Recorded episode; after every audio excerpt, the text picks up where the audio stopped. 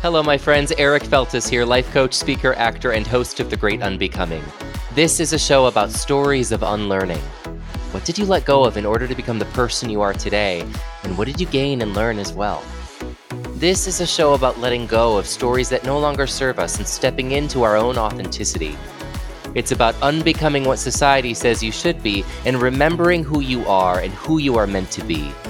So sit back, relax, and welcome to the great unbecoming. Y'all, before I became a life coach that helps other gay men free themselves from church shame, I cannot tell you how many times I cried in my car screaming to God, What is my purpose? Why am I on this planet? Why is nothing happening? Uh, and so I am so delighted to have a guest with us today who specializes in in this work in living a purpose driven life. But before I uh, introduce him or let him talk. Y'all know how much I like to talk. Um, let me read his bio so you know what we are talking about and who we who we are talking about. I should say. Kevin Lee is known as a purpose coach, spiritual intuitive, a number one international best-selling two-time author, a motivational impact speaker, and was certified as a transformational trainer by Lisa Nichols. His keynotes and workshops include discovering your divine purpose, purpose-driven leadership, spiritual business development, gratitude, and self love. His mind body spirit teachings include consciousness, the soul self, death and dying, and the afterlife. As featured on NBC, CBS, Fox, and Chicago News, this two time spiritual author's latest book, Your Divine Purpose, A Journey to Fulfilling to Fulfillment and Legacy. I'm going to say that again so I don't mess up the title in the middle of saying it. Your Divine Purpose, A Journey to Fulfillment and Legacy has earned his high praise from readers. Kevin has been trained extensively and been certified by some notable names such as Lisa Nichols, John C. Maxwell, and the profit coach herself, Susie Carder. He has also produced two professional meditation albums, and he can also be found in his podcast, Live with Kevin Lee, interviewing leaders, luminaries, and sharing enlightening lessons for his audiences. And then I will drop all of his show notes um, in in the notes. And uh, but just so you know you can you can go to www.iamkevinlee that's l-e-e.com uh, to learn more information about him. Mr kevin lee thank you so much for joining nice. us on the great unbecoming. That's a beautiful introduction. Thank you. Don't you nice love hearing about you. yourself? Because i know i love hearing about myself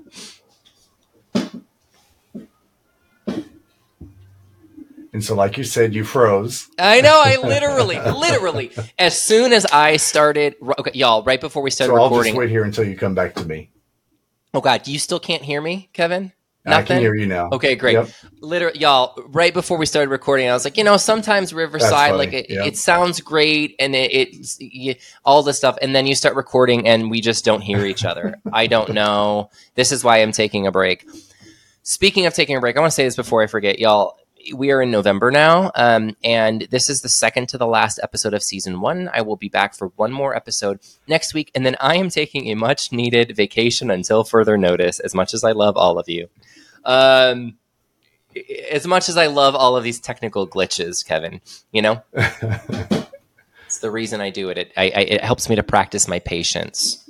You know, so when we freeze like that, we're not like that politician up in Washington, right? You know who's oh. the gentleman? I don't even know his name because I don't even follow politics. We don't need to say their names. Uh, good. Yeah, yeah, yeah, yeah. um, the difference is that even if we freeze, we're not lying. So uh, we've got that going for us.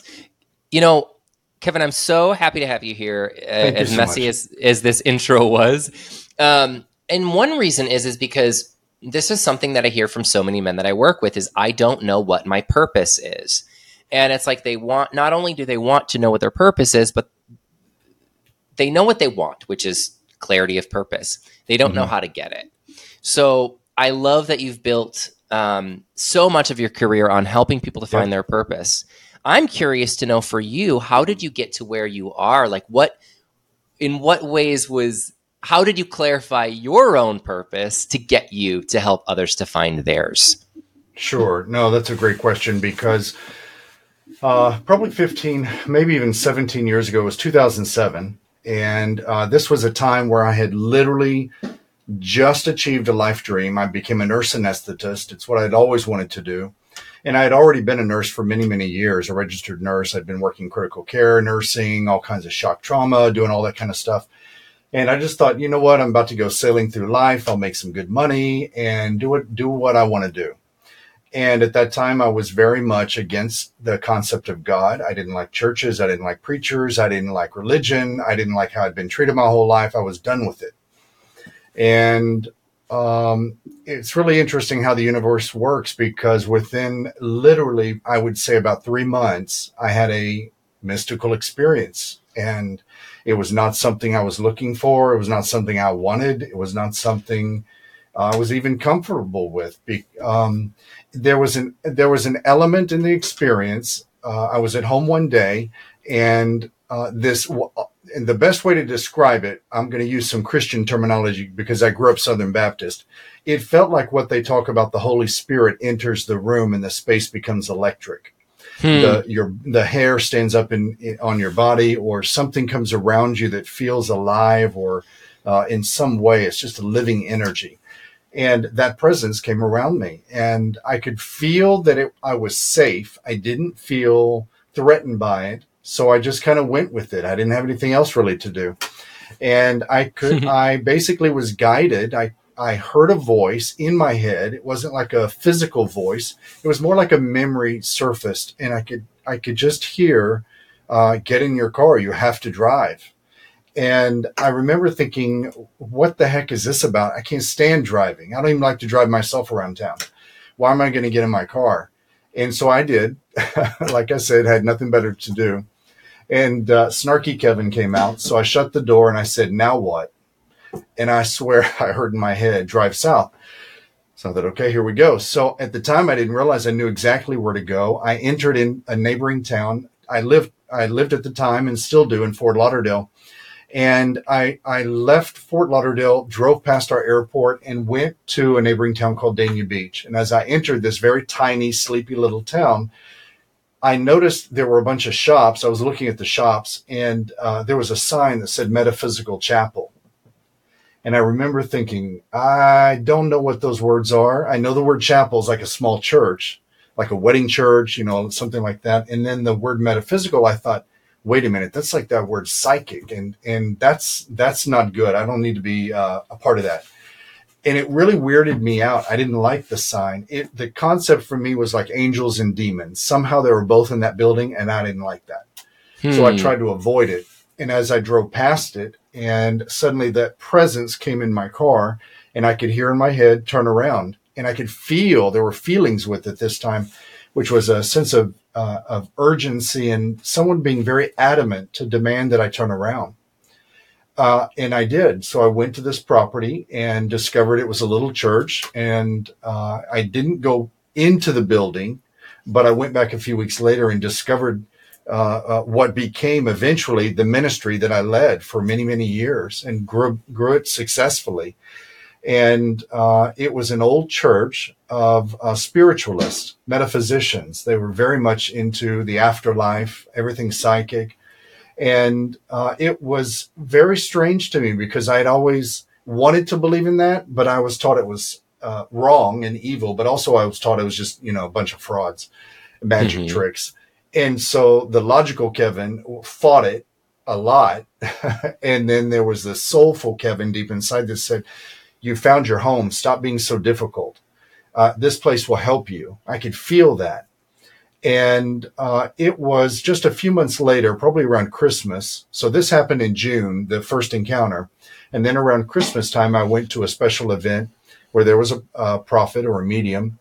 And uh, there was a message that came through that was highly appropriate because what I uh, didn't share uh, with you was that the, the day before I had decided I was never going back to that place. Hmm. They hadn't done a good job teaching me, educating me on the concepts of their beliefs or metaphysics, spiritualism, the afterlife. And I thought, you know what? I, I believe I'm a good person. I know in my heart I am. And I believe my soul is a good soul and I'm, I want to protect it. So I was literally about to, I was about to run out the door. because mm. I just ha- I was still programmed by my old, very rural, very conservative beliefs. Mm-hmm. And if nothing else, even though I had always been taught God hated me, God, uh, uh, I was an abomination, I was evil incarnate, and all these things I've been told, uh, there was still something that said, you know what, there's still hope for me. Hmm. I was, i I've always been an optimist and I've managed to walk through the fires. I got burned and bumped and battered and thrown around, but I still managed to believe there's still there's there's got to be a chance for goodness in the world.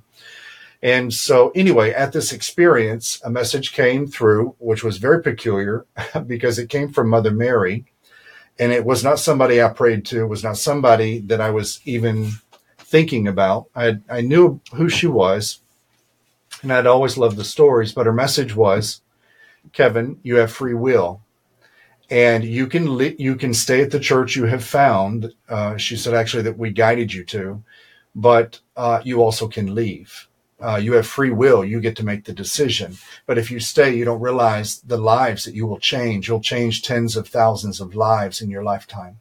You have so much potential and it was a very peculiar message because I thought, well, you know, is this legit? Is that even possible that that such a message could come through, or is this just a magic trick? What the heck is this? How did hmm. this guy know who I was and what had happened? And he, the way he phrased things, how could he possibly have known where I was, where there were hardly ten people at any time in that little church? It hmm. was very peculiar, and so I went home. I received a beautiful uh, painting that Spirit created in that encounter, which was a very rare experience uh, for me. And I thought, mm, I don't, I just had a hard time buying that Spirit could actually materialize a painting. Uh, Wait, much, say uh, more. How, how did you receive the painting? You just threw that in. I know, but I had to say it because I've I've spoken about it and written about it, and I don't want to take up too much time on that. Uh, it's in my book, but what I will say is this: just like in the Bible, where it speaks about the Ten Commandments coming forward uh, to Moses, right? What is that spirit writing? Uh, when it talks about uh, uh David uh, in the who was in the dungeons in uh, in in the book of or Daniel, sorry, Daniel in the dungeon, and King Belshazzar, his queen said, uh, if you want to interpret the the writing on the wall that has just appeared in your temple, you need to go to the dungeon and get Daniel. And Daniel interpreted it, and he predicted the king's death in 24 hours. And that's and what he did was he read what was on the wall and interpreted it, and it came to pass. And so those are a couple of examples of materialized spirit writing and spiritual images, if you will, Mm. Uh, and so there's other references, but basically that phenomena is a legitimate phenomena. I've wit- witnessed it with my own eyes.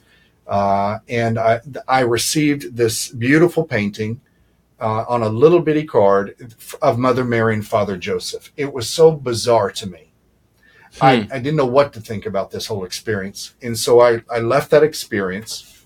And when as I drove home, I was bawling. And I kept thinking, why, why are you crying?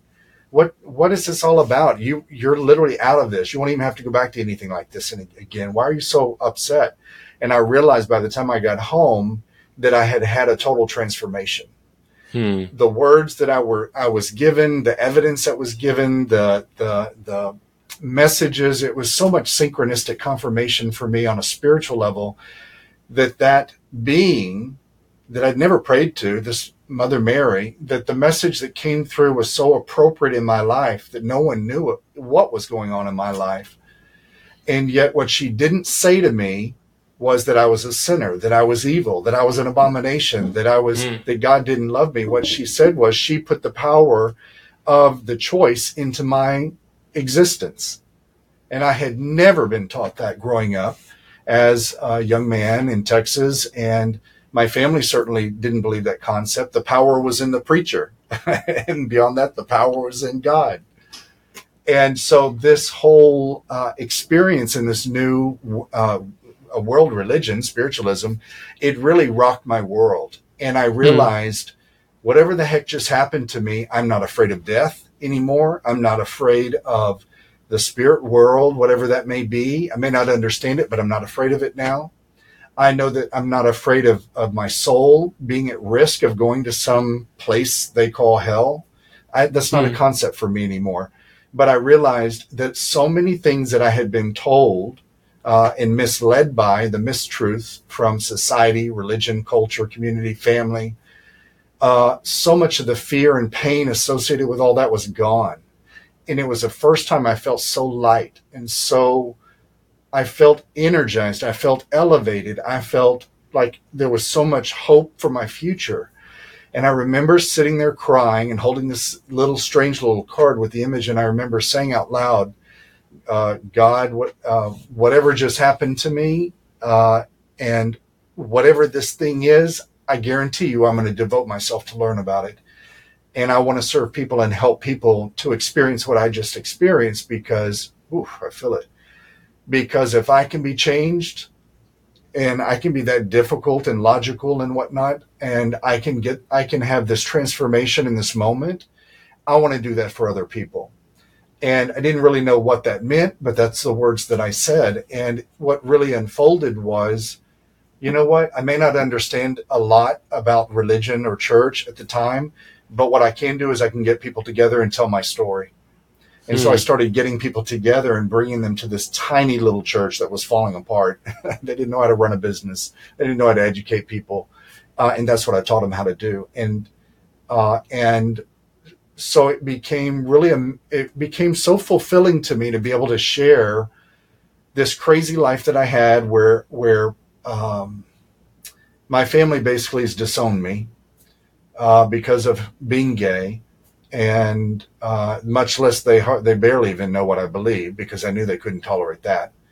Hmm. And so, just sharing the story, the difficulty of growing up and and not ever really feeling like I was a whole human being, and yet this new community and these new people that I was encountering in the world of spiritualism and metaphysics, they were so accepting and I quickly realized that they were just like me. They were battered and beaten down and chased out of other churches and had the Bible thrown at them, literally.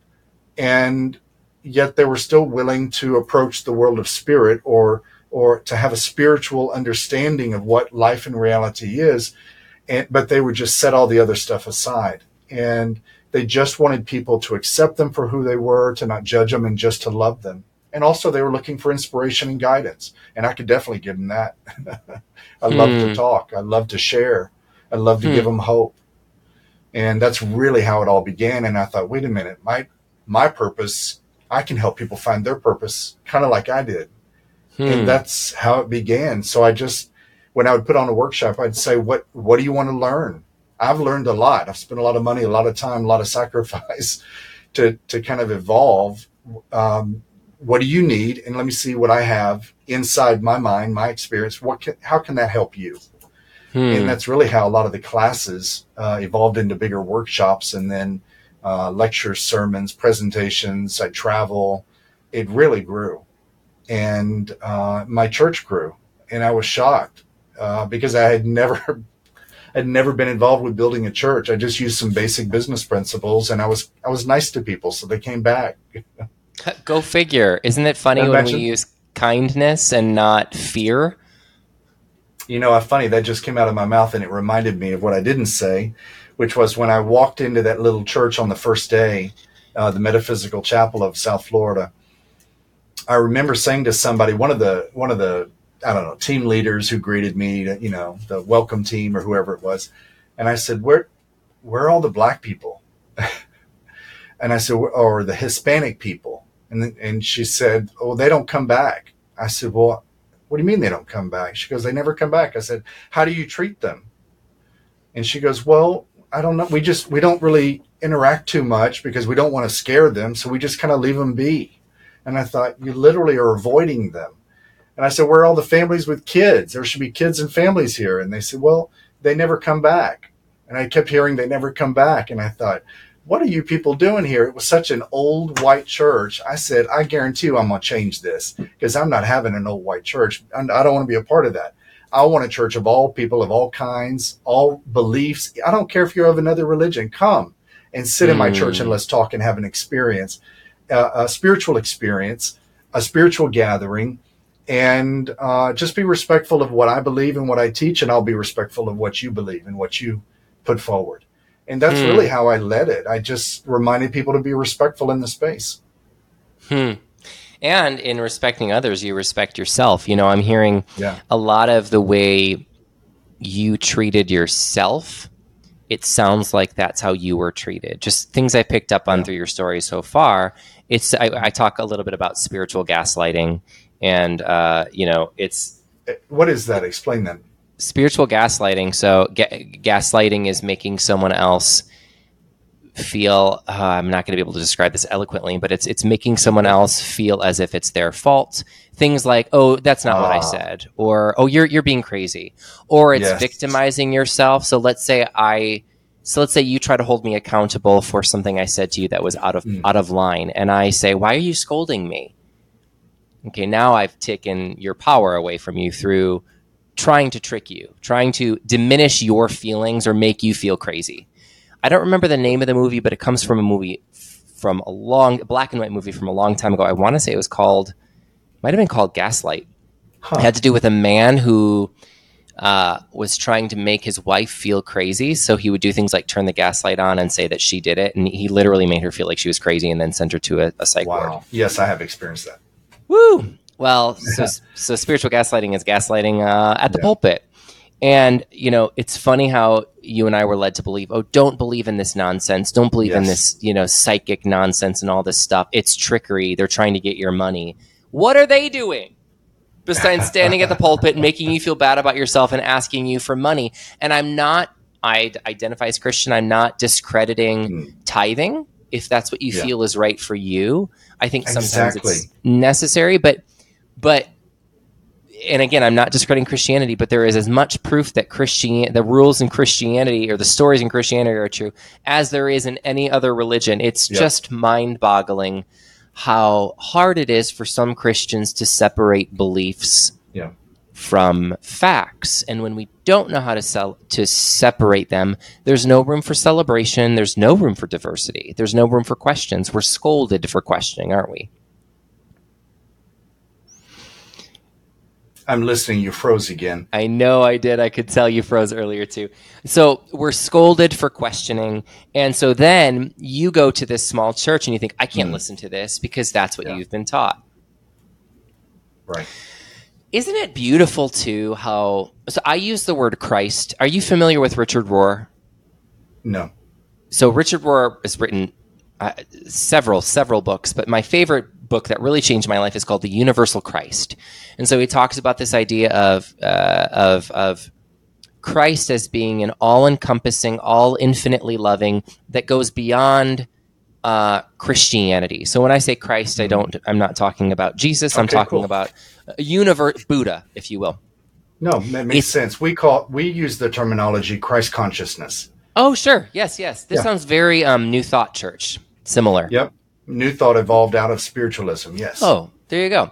So it's beautiful to me to think that with your background in Southern Baptist, I mean, I know it's not Mhm. Catholic, and you don't you don't Mhm. view Mary in the same way Catholics do. However, Right. you come from a Christian background. You went to this non, I won't say non-Christian, but spiritual Sure. center, and the images shown to you were that of a Christian religion, which I think personally, I want your opinion on this, but I Mhm. feel it's easy for people to think like, yep, therefore Christianity is right and everything's wrong.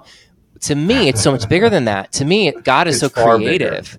It's so creative. It's like I say it. God is so creative, and it's like Mhm. this is the language and the imagery that works for you. So I'm going to tap Yes. into that to speak to you. If you were Muslim, Sure. I'm sure you would have had a much different spiritual experience. I think very that's so possible. exciting. Very possible. Mhm. yeah. You know, it's interesting when we spoke when we spoke a moment ago about ga- the spiritual gaslighting.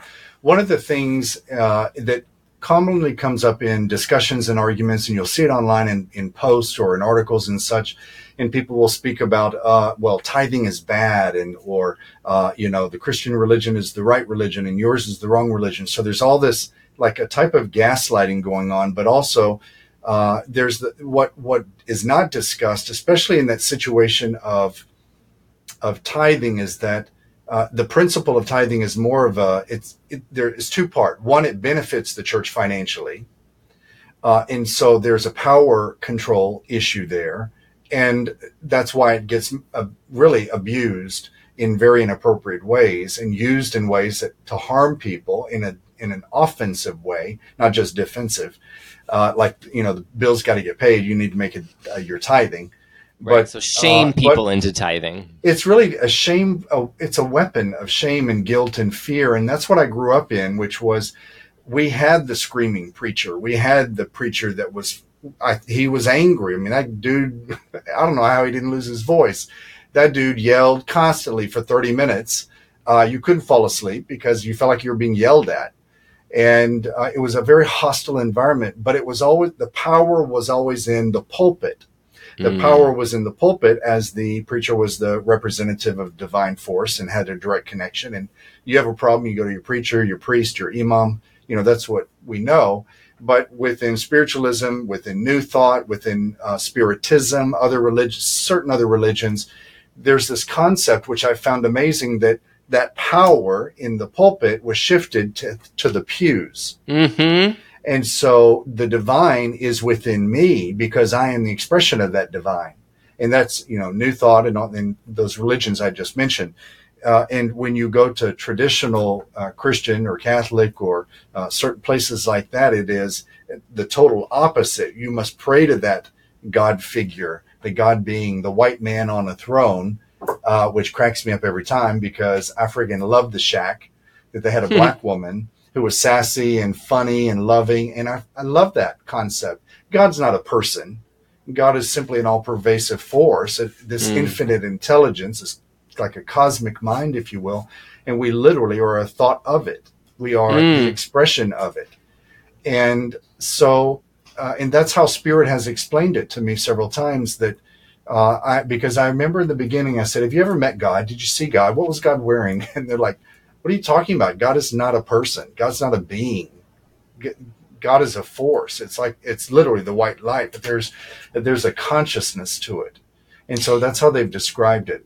Quite fascinating. You know what's interesting? I don't tell this story often, and I, I, I won't go into drastic detail, but I had sure. a spiritual awakening experience once where I, I didn't see this image, but I but I very much sensed and could visualize mm. me. It was literally, well, figuratively, Beautiful. me walking into the room. And I knew that that was Christ.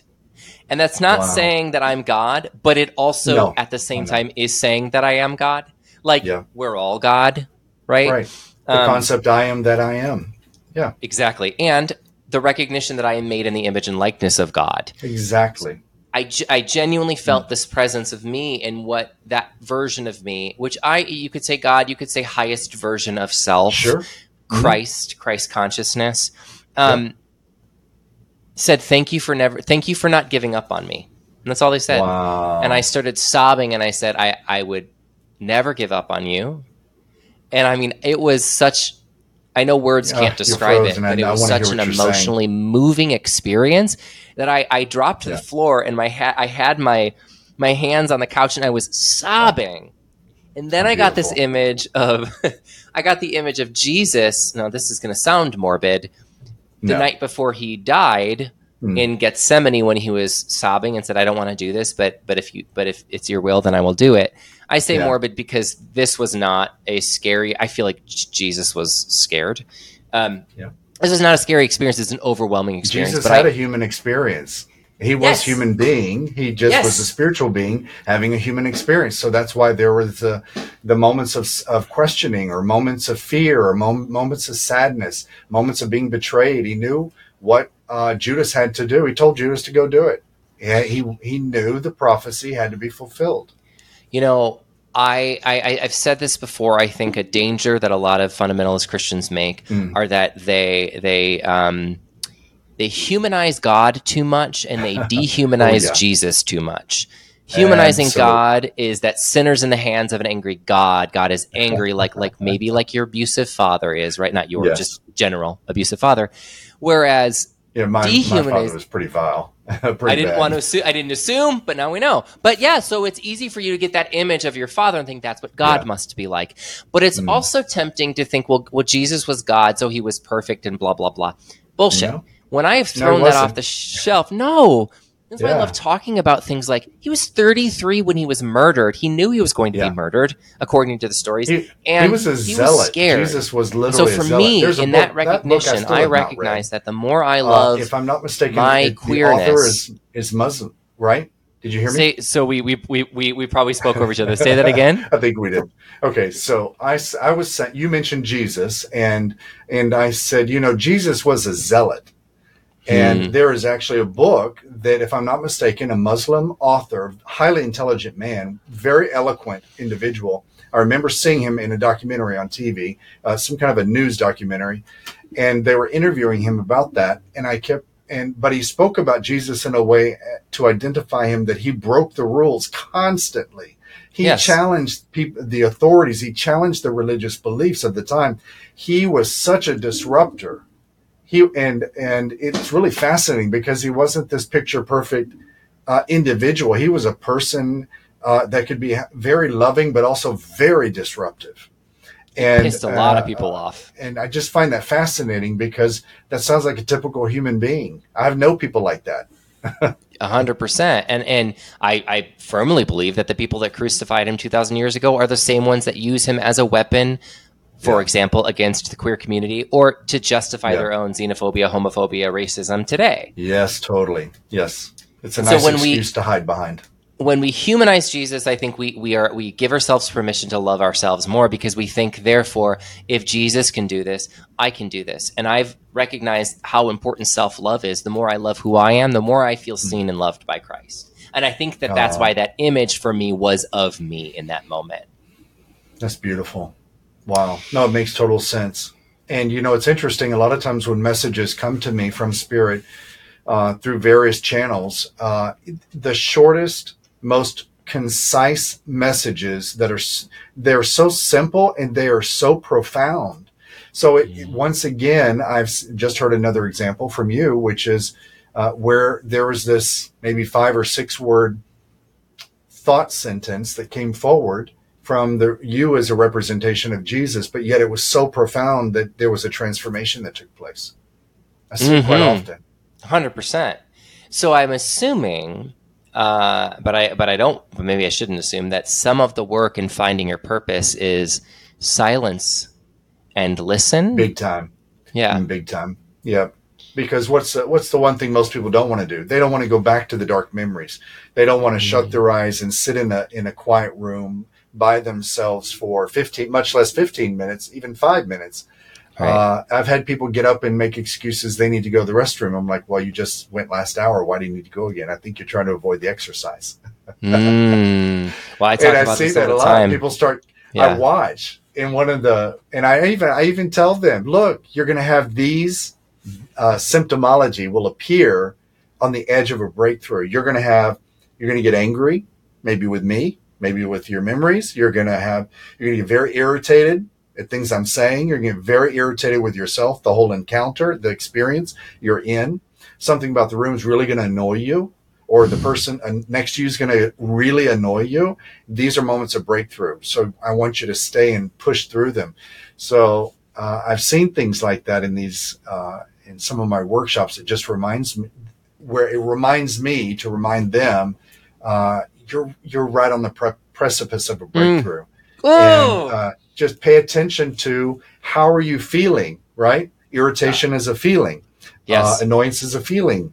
Uh, anger is a feeling. So you're paying attention to feelings and most people don't want to do that Mhm. uh, because they're only aware of the the extreme feelings. Happiness uh, definitely hunger because i love to eat too.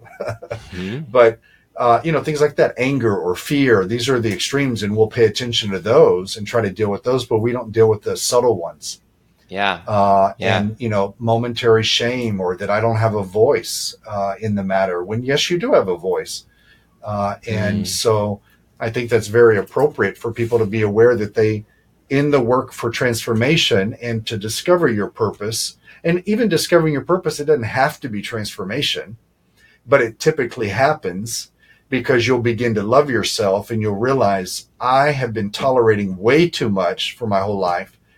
And if I begin to set non negotiables and identify them clearly, what I will no longer tolerate and what I expect in whatever situation, person, place, or thing, if I'm setting what I my expectations and I have a clear goal because I've gone through the exercise because I've gone within to find uh, what have I what have I stopped doing in life that I used to love as a child? Well, mm-hmm. Kevin used to paint, do oil paintings. I used to paint. I loved it.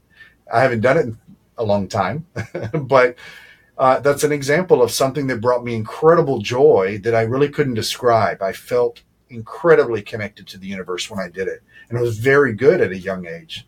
Uh, mm. But I was mm. very embarrassed because the other boys made fun of me that I was I was doing I was painting, which was a girl's a girl's task. Mm. It, it, was too girly, and so I stopped it. I stopped piano because they said it was too girly, and so I stopped a lot of things a long time ago. And a lot of times, I guarantee you, people have experienced the same things.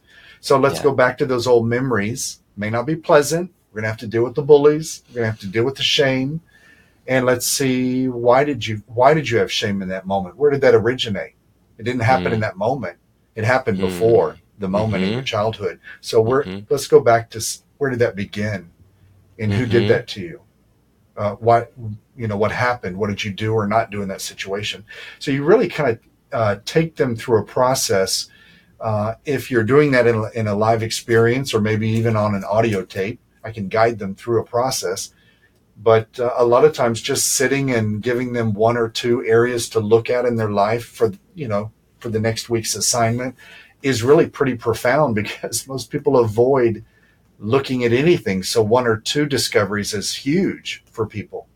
What i'm hearing so and i love this, that. and this is such a similar this is so similar the work we do is so similar but it's it's not avoiding but rather bringing your awareness into it. It could be bring your awareness into that discomfort that you're so used to either avoiding or talking your way out of or shaming yourself yeah. for feeling or numbing through other other uh, substances. Uh, i'm guilty of that uh, but it's also bringing your awareness into your childhood it's bringing your awareness it's yeah. you know what and i say this to my clients all the time but i'll share it with you i used to use the word regress a lot with my therapist mm-hmm. i used to say oh i'm regressing and my therapist would say, Well, we're not in a time machine. We don't go backwards in time.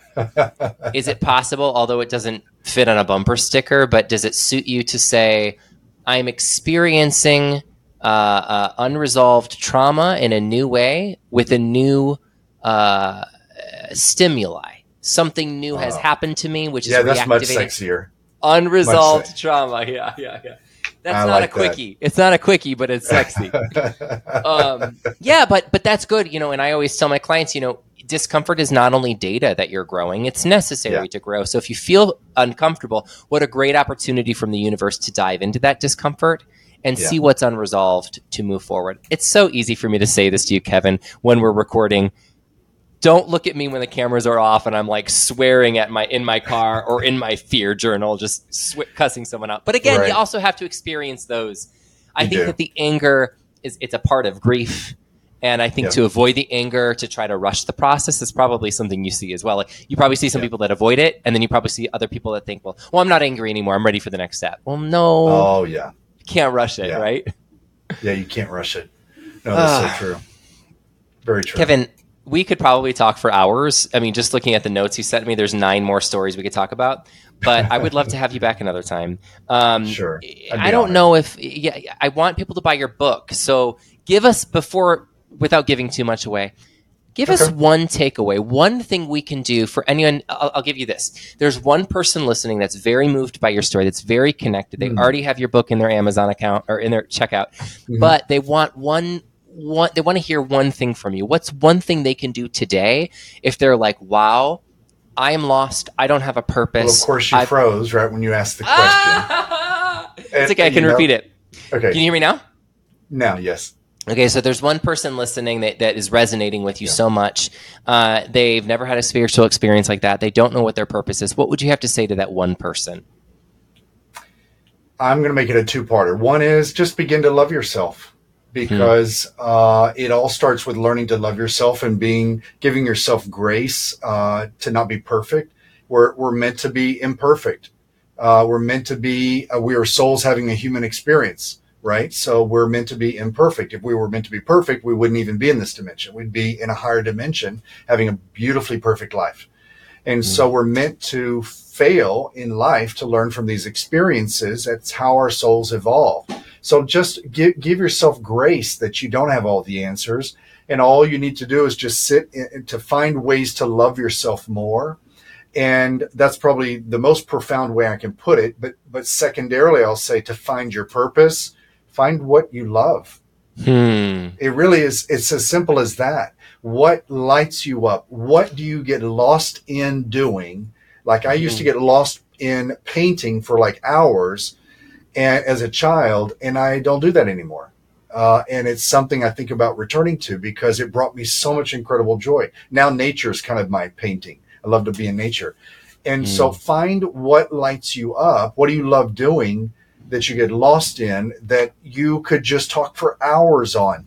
And I guarantee you, whatever that is, you can uh, use that to serve other people, to lift them up out of their dark times, their dark moments, their dark beliefs, and you can even, if if you're so inclined, you can create a business around it. It's so easy because there are mm. so many people who would love to exchange what we call the energy of money for the energy of your time as a coach and as a mentor and somebody who's walked through that dark valley that they they can see themselves having walked through because mm. they're queer, because they're uh, because they're maybe they're disabled in some way, because they maybe they've got a relationship issue that that identifies with what you've gone through. So really, uh, just find what you love to do, and and it all starts with discovery, going within and really f- feeling what what did you really love to do, what do you love to do, and start mm. there.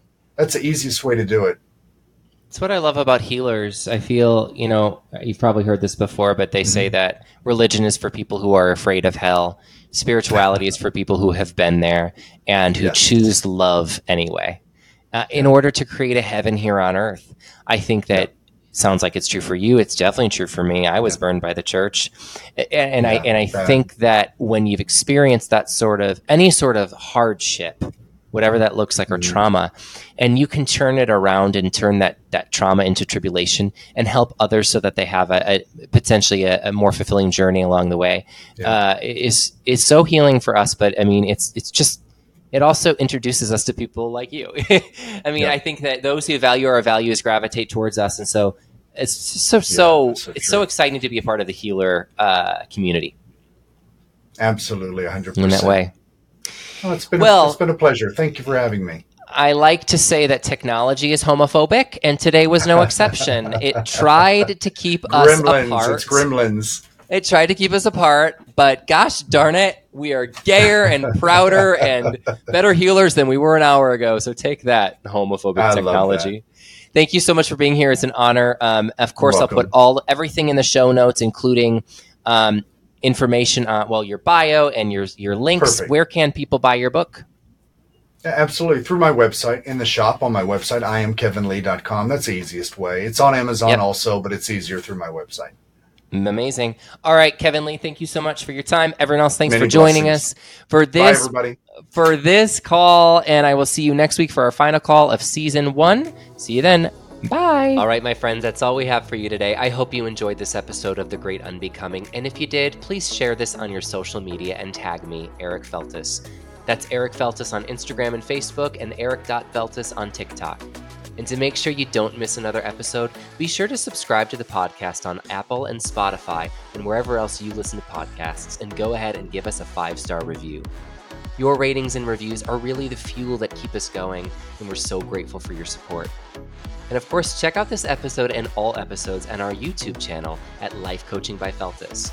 And finally, don't forget to go to www.lifecoachingbyfeltes.com and sign up for our email list and stay up to date on everything that's coming up and going on in our shame free community. I will see you next time, and until then, know that in this space you are always seen, supported, and celebrated. Bye for now.